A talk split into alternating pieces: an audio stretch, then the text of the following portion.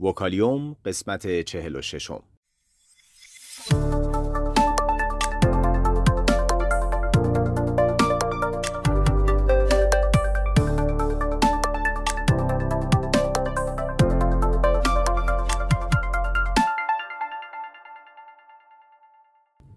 صدای ما را از آسمان نمای گنبد مینا در منطقه فرهنگی گردشگری عباس‌آباد تهران میشنوید.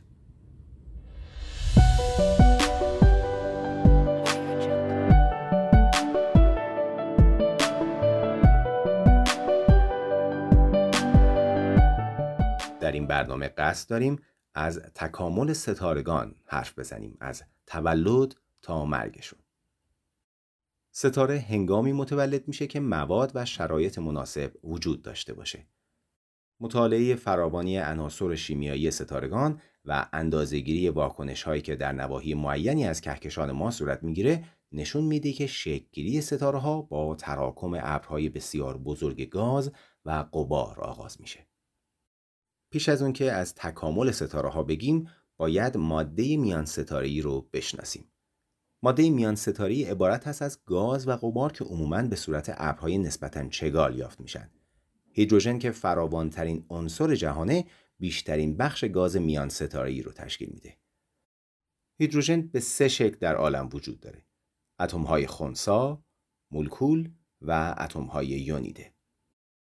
در توضیح هیدروژن خنثی باید بگیم که با تلسکوپ‌های نوری عموماً رؤیت هیدروژن خنثی امکان پذیر نیست و بنابراین سالیان دراز مشاهده اون ناممکن بود، تا اینکه در سال 1944 میلادی یک اخترشناس آلمانی با محاسباتی نشون داد که اتم‌های هیدروژن میتونن امواج رادیویی با طول موج 21 سانتی متر تولید کنند. محاسبات او بر مبنای مشخصات ویژه‌ای از اجزای اتم هیدروژن بود. اتم هیدروژن یک پروتون و یک الکترون داره و اگر این الکترون از تراز انرژی بالا به تراز انرژی پایین انتقال پیدا بکنه، انرژی از دست میده که به صورت تابش گسیل میشه. امروزه تلسکوپ‌های بزرگ رادیویی در سراسر جهان به پژوهش و رصد هیدروژن خنثی میپردازند. از زمان کشف تابش‌های 21 سانتیمتری، مطالعه فضایی بین ستارگان پیشرفت قابل توجهی پیدا کرده و دستیابی به تصاویری جامع از کهکشان خودمون میسر شده. این تابش‌ها که طول موج بلندی دارند، برخلاف تابش‌های نوری میتونن از مناطق تاریک و غباری کهکشان ما نفوذ کنند. در نتیجه دانشمندان میتونن در مورد ماهیت و ویژگی‌های مناطق دوردست و غیر قابل مشاهده کهکشان اطلاعات زیادی به دست بیارند.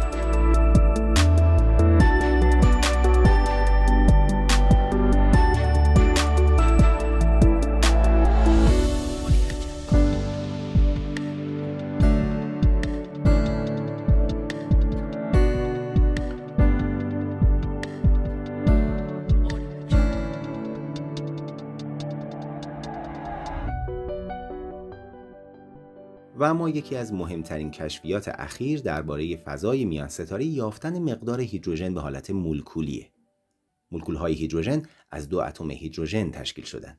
پیوند مولکولی اتصال نسبتاً سستی میان اونها به وجود میاره.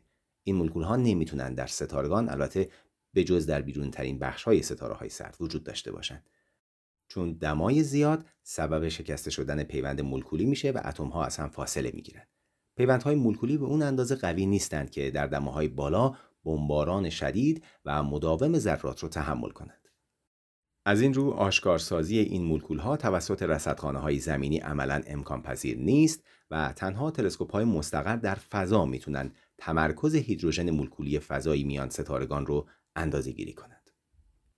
در توزیع هیدروژن برانگیخته و یا همون یونیده باید بگیم که برخی از اتم‌های هیدروژن در اون نواحی که چگالی هیدروژن خنثی بیشتره، تابش‌های نوری گسیل می‌کنند. معمولاً این ابرهای گازی بسیار داغ‌تر از محیط عمومی میان ستاره‌ای هستند، چون در میان اونها یک یا چند ستاره درخشان و داغ هم وجود داره. این ستاره‌ها از ابرهای گاز میان ستاره‌ای شکل گرفتن. بنابراین در بین این ابرها دیدن ستارگان بسیار جوان و با دماهای بسیار بالا کاملاً طبیعیه. در چنین دماهای اتم‌های هیدروژن که در این حالت دماهای بسیار بالایی رو کسب کردن، برانگیخته یا یونیده میشن. در اتم برانگیخته شده هیدروژن دیگه الکترون در مدار حالت پایه نیست، بلکه به مداری با انرژی بالاتر انتقال پیدا میکنه. از این رو با افتادن الکترون به مدار کم انرژی، اتم میتونه خود به خود نور گسیل کنه. تا برنامه بعد و یک مبحث دیگه در مورد تکامل ستارگان، شما رو به خدای بزرگ میسپارم.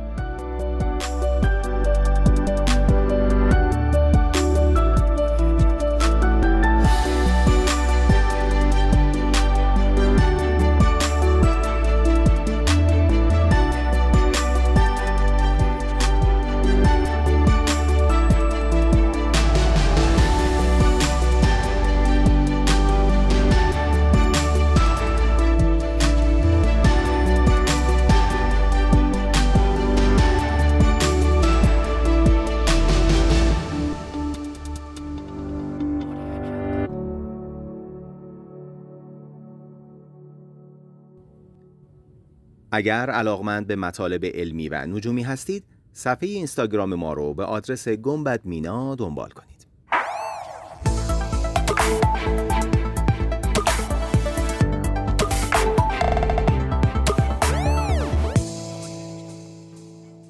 وکالیوم